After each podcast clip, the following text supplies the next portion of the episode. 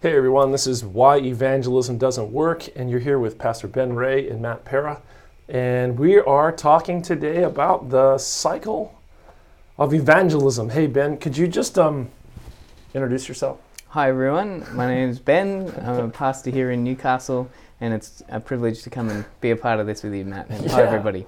That's it, that's it. So, you guys may have heard the phrase before cycle of evangelism or maybe cycle of discipleship. I've even coined a new term to go along with this same concept, Ben. It's called the cycle of salvation. Awesome. Yeah. I like it. That's right. It's all referring to something that Jesus kind of teaches, Mm-hmm. uh, a pattern, a model that you see in Jesus' teaching of winning souls and reaching out to the community. Awesome. Um, so y- you haven't always known about this idea of the cycle of evangelism, That's right. uh, its usefulness as a tool. And uh, could you explain just real quick before we get into the meat of the topic? Like, sure. Well, um, for me, it's become sort of a, a framework of how I f- view all ministry now, but I didn't have clarity on it until I was in New Zealand about 10 years ago, and I was asked at the last minute to step in and um, be the pastor for a church plant. They had planned somebody else, and they fell through, and they asked about 10 other people, and I, as an emergency, they turned to me, and it turned out to be a real blessing. I said yes, and anyway, I, I found myself on this church planting team, and there was um, some fantastic Bible workers there. A lady named Katie Snyder. Hi, Katie, if you ever hear this. anyway, um, I remember Katie had just come back from Mission College with Louis Torres, Okay. and she'd learned about the cycle of evangelism. She sort of sat down with me on the couch in my house in Kaiapoi in Christchurch, and she she mapped it out for me and said, "This is it. You've got these different phases of outreach and evangelism. You can build your whole church calendar around it, where you've got phases like uh, sowing, cultivating, reaping." And harvesting and this sort of thing, and it's Yes. sort of based on Jesus' parables and around those sort of terms right. but fleshing it out about it's basically taking someone on a journey from being a person in the public in the community through to making a friendship of some sort through to warming up spiritually to the point where they're interested in godly things and then right through to opening the bible introducing them to jesus introducing them to our 28 fundamentals what we believe Yeah. and that they would fall in love with god make a decision and become a disciple and then get nurtured as this uh, new believer Yeah. and then and then they would too themselves would get involved in doing evangelism and hence the cycle word around it goes again Ah, okay. Yeah, good. So these are terms that are not too familiar. You know, sowing, reaping, to you know, to most people, right? Because most people that live in the world today aren't farmers. But in Jesus' day, these are pretty common terms, right? So he uses these agricultural examples uh, to teach principles of God's kingdom and its Yes. growth. yeah Um, so yeah, you want to just maybe share what the cycle is from and how you kind of relate to this whole principle, this whole I concept. I think there's a few different spins on it that you could look at. Uh, I know that I think Louis Torres, when he taught it, he had four stages to it, where you've got a, a sowing stage and a, a cultivating and so forth. Yeah. Um, the way that I see it is more, I just break it down into three key phases. Yeah. Two phases before a decision is made for Christ, and then the third phase is like nurturing the new believer. Yeah. So I think of the first phase in is in making community connections or community service.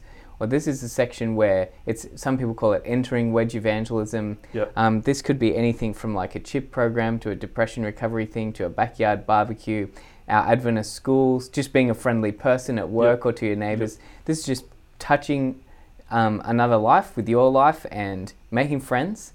And then off of that platform, giving the Holy Spirit place to work so that in the, in the right way at the right time, somebody can have their spirituality grow and you can be there to help them go along and, on the next step. So Yeah. that's kind of phase one. I call it community connections. Mm. And then phase two for me would be proclamation. This is can take many forms, but this is where the Bible is finally opened in Yeah. one form or another. Whether it's a one-on-one Bible study, um, a seminar, a small group, a full-on evangelistic campaign, coming to church and hearing the word taught there in some form or another. And this is where the message of Jesus, the gospel is um, presented, and there's a call for a decision at some point. Right. And so that's sort of phase Hence, hence the term reaping. reaping. Like harvesting. That's yes, like- right. yeah. That's right. And so I guess that that um, I've mushed a few phases into one. I think that Louis would probably put cultivating and harvesting or reaping in that same In, yeah. in that same second phase for me. Yep. And then if they say yes to Jesus and they get baptized, you've got a new believer. And then there's a really important phase that comes after that, which is, you know, this is like a baby that's just been born. Yep. A new believer is a Christian, and everyone knows you don't just leave a baby to fend for itself. That's it. And so um, the statistics sh- that I've come across seem to say two full years after someone's baptism. Um, That's the phase that they're in still. that they're really delicate in their spiritual journey for Mm. for two full years. And sometimes we can be fooled by that because we might have been working with that person for seven years prior to that point. Wow, and we think yeah. we just assume surely they're solid now. Um, but you know, the stats show that that's a really delicate time for two full years after baptism. And then it Mhm. goes on. But basically that third phase is growing in maturity as a Christian, as a member of the Seventh Adventist Church. Yeah. Yeah.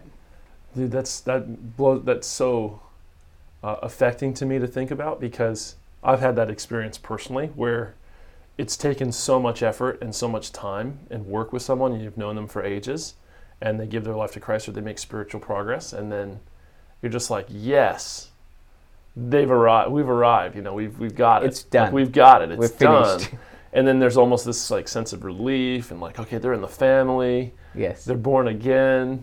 It'll be okay now. The victory is won. Turn our attention then- elsewhere. Yeah, and then you know, four months later, you know, they've gone AWOL, That's and right. you It's know, there's just terrible. a, a ghost happens. of oh, it's just painful. Um, okay, so what do you think in your experience as a pastor in the Adventist church family? Because this is all this is all this podcast is about why evangelism doesn't work. So our premise for our discussion now is, well, one of the reasons why we're not as effective as we'd like to be is that we don't understand the cycle of evangelism or implement it correctly. And we don't see the interconnected nature of different kinds of ministries, such as friendship and developing contacts and interests and relationship with the community, and then transitioning that into spiritual stuff and then doing good work with people once they're in. Mm. Um, what do you think we're the strongest at as a Mm. church community and weakest at? And I know this is never, you can't ever make one Sure. statement that's going to cover everything. Different churches are different, but Well, when I reflect on um, the cycle of evangelism or the, the cycle of salvation, as you coined yeah, the yeah, phrase, yeah. and I look at these phases, whether you divide up into four phases or three phases or whatever, but there's probably three or four classic mess ups that I think that we make as Adventists usually. Mhm. And so you want to hear what I reckon? Yeah, yeah, I love it. I love it. Okay, so the first one that I reckon is let's just think of it in terms of three stages for argument's sake. You've got your community connections, your your community service type stuff, make being friendly with people. Then phase two, proclamation. This is Bible studies or seminars or Bible teaching in some form. Yep. And then phase three, growing in maturity as a as a believer. My observation is that any individual person who's a mm-hmm. believer or any church group will favor one of these and Right. then not be so strong in the others. So I just want, as you're listening right now, I want you to think about your own church or your own personal persuasion. Do you love the Bible study part of it? Right. Do you love the community service part of it? Do you love strengthening new believers? Um, what's your favorite thing?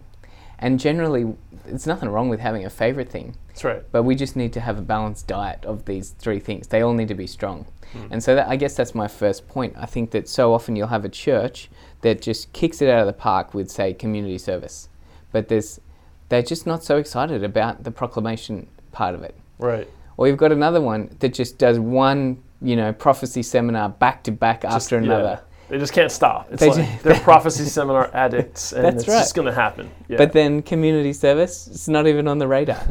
and then you've got others who might even be good at both of those and they actually get a lot of decisions and a lot of baptisms, but then they just forget about them. And this was probably my mistake in our first two years of church planning there in Garden City Fellowship in New Zealand. And I had to realize, hey, am I doing anything to care for these new believers? We were so excited to sort Mm. of bring new people in the door and forgot about phase And three. once they're in the door, like, who are you?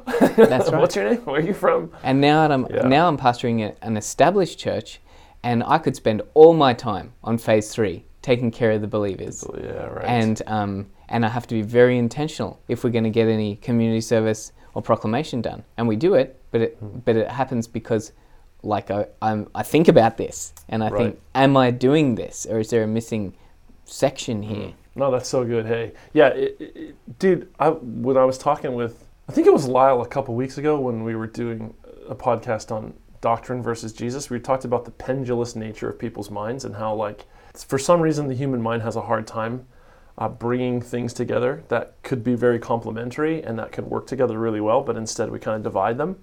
Yes. You know, I think that might be the case with the cycle of evangelism, where like Particularly, they're all great and they're all complementary and they're supposed to all work together, but we kind of separate them because maybe preference or I'm not sure why. I think you're right. I've seen it. People play them off against each other, and I think Yeah. what a what an unfortunate um, thing to set up in our minds. And it's kind of to me, it's like saying, which would you rather have, your arm or your leg?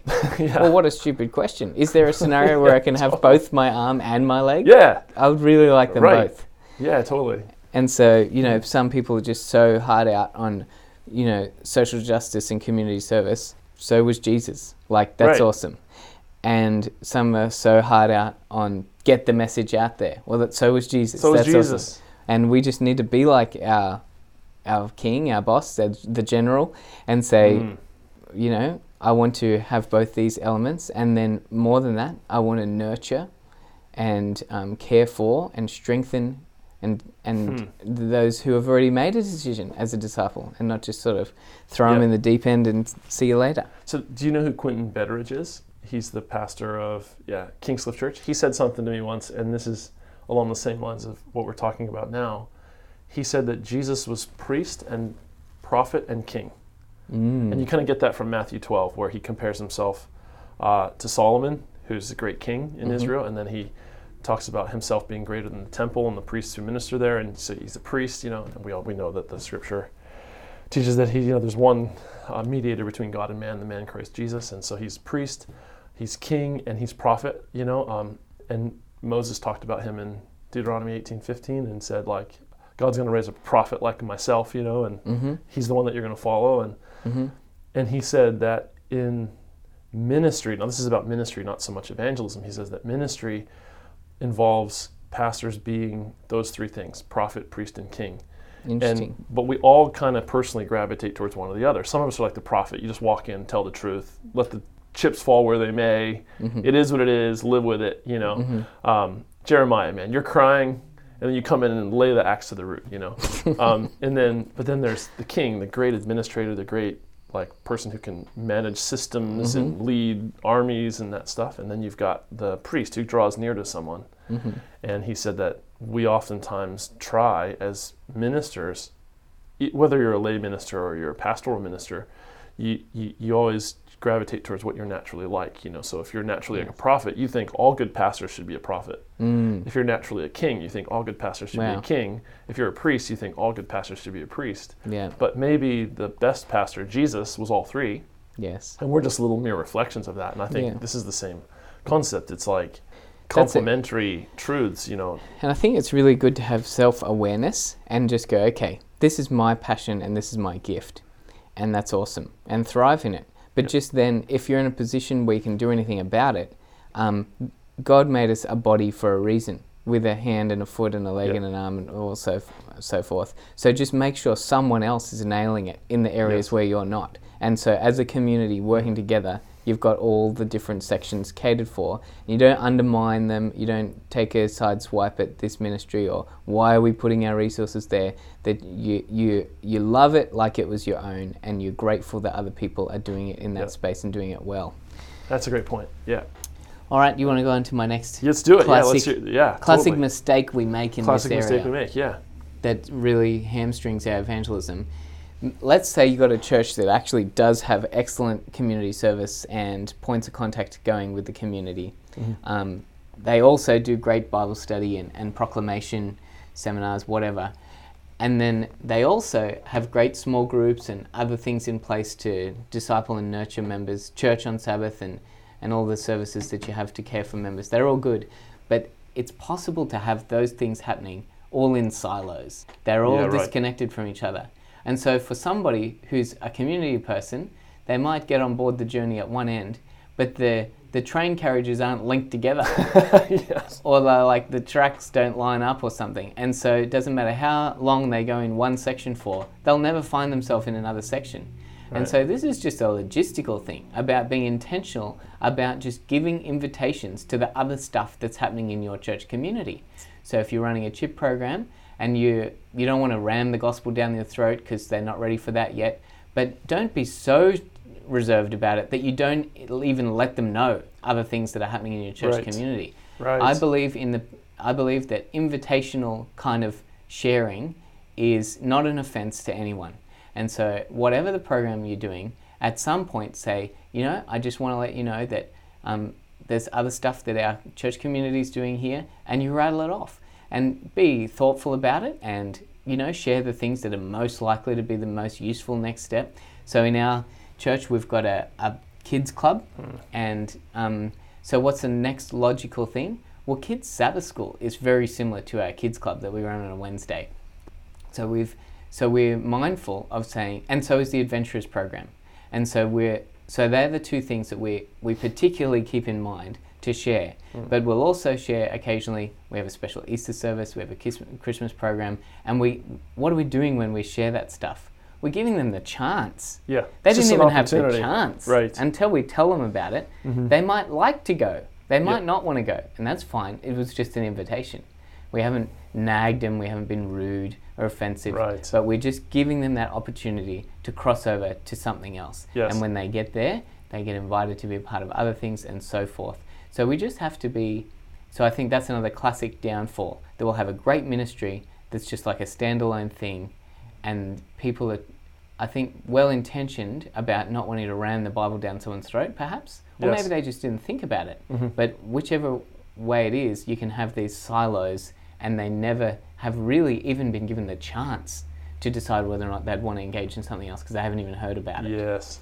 Man, why do you think that's the case? i and I, that's the first question that comes to my mind because my experience is your experience, Ben, in that I've seen the same thing.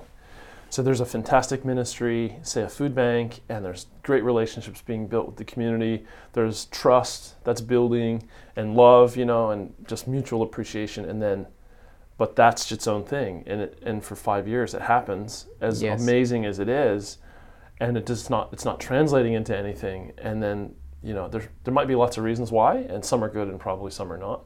But why do you think? Like, do you think there are any reasons for why that does, that's not connecting to more? Um, I mentioned too, Sometimes, like I think sometimes it is, but one is just the person. Nobody logistically encouraged it to happen. So one of it could just be a logistical downfall. Yeah, Like if someone just said, "Hey, can we link these things up?" People would be willing to. So believe it or not, I think sometimes that's all it takes. yeah, just, a not thinking along those lines. That's right. Yeah. Realizing this is part of a journey, and Yeah. people. So if your if your membership doesn't understand and appreciate that there is a journey here, a cycle of evangelism, a, a journey of discipleship, or whatever you want to call it, then that's one. Just having a lack of an awareness. Another one is probably um, just nervousness. Mm-hmm. Like, and I think we can all be nervous, and that, that's um, that's a fair enough thing. And I think that that's where we just got to pray to God to make us bold, and um, Mm-hmm. give us a bit of courage. Yeah, I think that's one. Another one is probably just the over overcompensating for not wanting to sell Jesus in an obnoxious way. And that's why I think that the invitation is just a nice thing. It's not overdoing it, it's not underdoing it. You're just giving them a choice that they previously didn't have. They don't Yep. need to take it if they don't want to. And it's just you never know who's going to be interested. You can't pick it. Like sometimes you can, but sometimes you'll be surprised. you And have so no idea. You have anyway, no there's idea. a, that's a few things that come to my mind. Yeah, I could see that. I think I, I think that we often fear more about inviting people to things than we should. hmm I think. I, I know that I, I think I probably do personally. I'm in an office and I've been here for a long time Mm-hmm. and I'm more and more removed from the world that I used to exist in when Yeah. I was just with people all the time and I was Mhm. much more bold and I think I was more savvy. You know, I'm more afraid afraid I overthink things like with my neighbors and my friends and I this whole world of fear gets developed around like me just saying, "Hey man, there's this really cool thing I'm watching online and I think you might love it, Chris. Hey, you should check it out. Here's the website." Yes. Yeah, let me know what you think if you check it out. Cool, yeah. One and- and one get- thing that I've found is, um, like I was wondering, same sort of thing. You know, I've preached a good sermon. Should I share it on my Facebook page with my friends? And so it's great to ask someone else. So I asked, um, you know, the pastor, Pastor Liz, asked my wife's opinion. They said, yeah, why not? That's great. Don't feel funny about sharing that. And sometimes you can just be a bit emboldened or encouraged by another believer. By another person, yeah. And they can help give you some perspective. And you might be worried, is this too much? And they'll give you their feedback. And that's why God gave us each other. Yeah, yeah, no, that's it. So the, the cycle of evangelism, it all works in concert. So if you're if you're if you're ever wanting to reap a harvest, you probably, you know, Yes. want to plant some seeds, yes. develop some relationships, let people become comfortable with you, and and then you may want to connect that seed sowing effort to some spiritual stuff Yes. where you hope to get. Now we talked a fair bit just now about the transition between like a friendship or a community service and a proclamation moment. Yep. But we didn't talk much about the transition between proclamation and Oh, yeah. growing as a member. Yeah, And that's an, that's the other classic downfall point. So somebody gets baptized. Yep. We alluded to it before, and then we drop the ball. And so another good question Mm. is to say, well, why do we drop the ball at that point? And some of it might be we we assume that they're okay now. Yes. We've talked about how that just knowing that they're not okay now Mhm. is important. Um, another thing is not necessarily having a good solid strategy for what they could go into. So they've been going to a Yeah. Bible study for you know six months or for some people six years, and then finally they're baptized, and then their Bible study is over. We don't encourage them to go to anything else. So this is where it's so important that we. I think this is where small groups win, and Right. um, and getting involved in a ministry, and getting involved in a Sabbath school class. And I think about those three things. If somebody in my church is coming along each week, they're involved in a midweek small group. They're Mhm. involved in the same Sabbath school class that they go to, and it's kind of like another small group yeah, there's people who will miss them if they're not there. And then they're involved in a ministry, another community group effort where Mhm. they'll be missed if they're not there. I think that's pretty Good. strong. You know, a cord of three strands Yep. is not easily Yep, broken. really good, Imagine yeah. it. If and whereas some people have only got two of those or one of those, and so often none, hmm and that's the danger. And so I think, anyway, I think that's No, that's really cool. I'm glad that you said that. I, I personally feel that it's a challenge for us because we're not used to dealing with people the way you have to. What I mean by this is if you consider your whole life as a Westerner, you know, an Australian, a Canadian, an American, or whatever, there's very few times where you ever relate to a person who's not your family member the way you need to relate to someone who's just come into the faith. You have to function as a family member to that person. You have to basically say, this is our brother, this is our sister, this is our family member. You have to look at them that way. And you're just, I think that's so unusual to us because we're not used to just seeing a stranger Yeah. or relative stranger that's a great as thought. a church community and saying, that's our brother, that's our sister, and we are going to do whatever it takes to take care of that person. And this is something that was, uh, it only dawned on me, especially while I was doing church planting, is that it was a real motley crew of people that we became. You know, Yeah. um, like in life, you naturally gravitate to people who are similar to you socioeconomically. Maybe they're at the same life phase, having little kids while you're having little kids or Yes. whatever. And you, but when it comes to the gospel, you make friends with someone who's 40 years older, 20 years younger. Totally. Um, yeah, you know, that's right. no education, tons of education. Jesus just brings us all together. And I think that um, one of the works of the Holy Spirit is to break down those barriers. Mm. Maybe they're racial barriers, maybe it's this, uh, other kinds of barriers that we would have. And all of a sudden, if you surrender to his gentle nudging, we've become friends, close friends, best friends, with a bunch of people that we never would have dreamed Yeah. that we, we are friends with. That's a miracle. so having Yeah. an openness to that, I think, and sort of being ready for that, I think is important. I agree. I think this is a biggie for me because I feel that I'll give you an example of something that helps me in this area. If you have a child and some someone a child is born and someone abandons the, the child, what's the general perspective of society on that person? Like it's not very positive, right? Like it's Yeah. you're, you, you you had a child, you abandoned that child. Mm. Now there can be some serious reasons why a person would do that, tragic life circumstances and whatever. But yeah, nonetheless, no one looks at that act as something that's good or decent. in general. Yeah, that's right.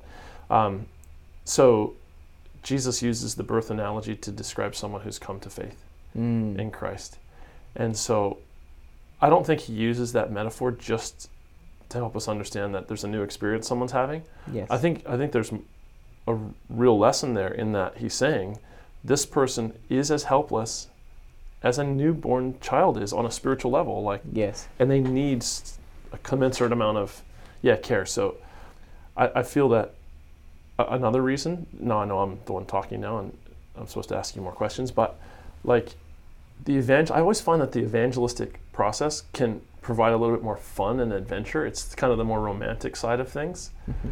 where it's like it's like dating versus marriage, Mm-hmm. in the sense that like everything's new and fresh, and Mm-hmm.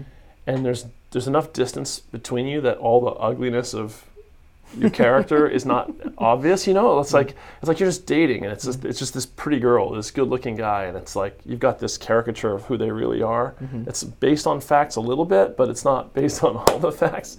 And then you get married, and it's like all the reality, you know, and that's where real love kicks in. The Like- humdrum of everyday life. That's life. right, it, but that's where real love kicks in, Yeah. where real commitment and real sacrifice and real And grace. So that's and- that phase three. well, yeah, and that, like that's right. Phase three is like, okay, this is not just a person you interact with regularly; they're part of the family now. Yeah. And I think it's Warts a real, and all. it's a test, warts and all. It's a test of true love. Yes. And are we willing to really love people when they're when when we know who they are Mm. and we know what they're really about and all their pocks and holes and messiness of of their That's such a good point. yeah, and I think if we really are grounded in loving people, like Mm. fundamentally committed to love, then I think we'll start to thrive better in that in Mm. that space, because the romance is over. Like Yes. you know, it's like Let me give you one last idea because I think we've got a minute or two left. sure, Um, another reason that I think that we fail in this cycle of evangelism and it can sort of hamstring our effectiveness, uh, particularly looking at our church as a as a unit, like of many believers working together. One thing that I've found is that sometimes we we're not efficient with our resources, and we'll run a ministry that we love that no longer is helping take people on this journey. So I can think of a ministry that I ran a Wednesday night community seminar that um, in the first year I ran it, ran it, we had 60 people come and it was just a hit. Every Wednesday night, people loved it and lots of those people went on for baptism. In years two, three and four, it sort of halved every year after that. And, the, and also, as well as the numbers dropping, there weren't new people joining in. But the, the thrill of the first year kept me doing it for the second year, the third, and the fourth. And it was heartbreaking to, well, I had only 10 people coming. I still just loved doing it. Yeah. Like it was just, I loved it. And so I didn't want to stop doing it, but I realized this is taking up a whole night a week for year after year. It's no longer bringing new people in, which is was my motivation why I started. It's no longer, while I still hope that will happen, I'm kidding myself. yeah, These people have all heard the gospel appeal like 25 times, yes, and most of them are in the church already. Like, this ground has been farmed. It's, it's, and I'm not bringing new people in. It's time to let it go. that's a good way. And so, for some of us, I think that some of the ministries we're doing, and you can't really force this on anyone else, this is just Yeah. for you. But sometimes we need to say goodbye to a ministry we're doing that no longer is effective. Right. And so, that's, that's another thought. have the have the the, the self awareness or the honesty with ourselves. Yeah, that's good, man. Hey, thank you so much, Ben. Um, yeah, look, if you've listened to this podcast and you've been challenged, that's awesome, and thank you for joining us. We pray that more and more our churches will be effective in, in what they do for Jesus' sake and for the sake of people who need to know God. Remember the cycle of evangelism, guys. It's one of the reasons why evangelism doesn't work. It's because we don't implement it it's Jesus' way of functioning, and uh, and when we do implement it, sometimes it's disjointed. But um, God bless you guys. Thanks for joining us again. Um, thanks, Ben. Thanks Appreciate for having me. Thanks, everyone. Yeah, all good. See ya. See you later.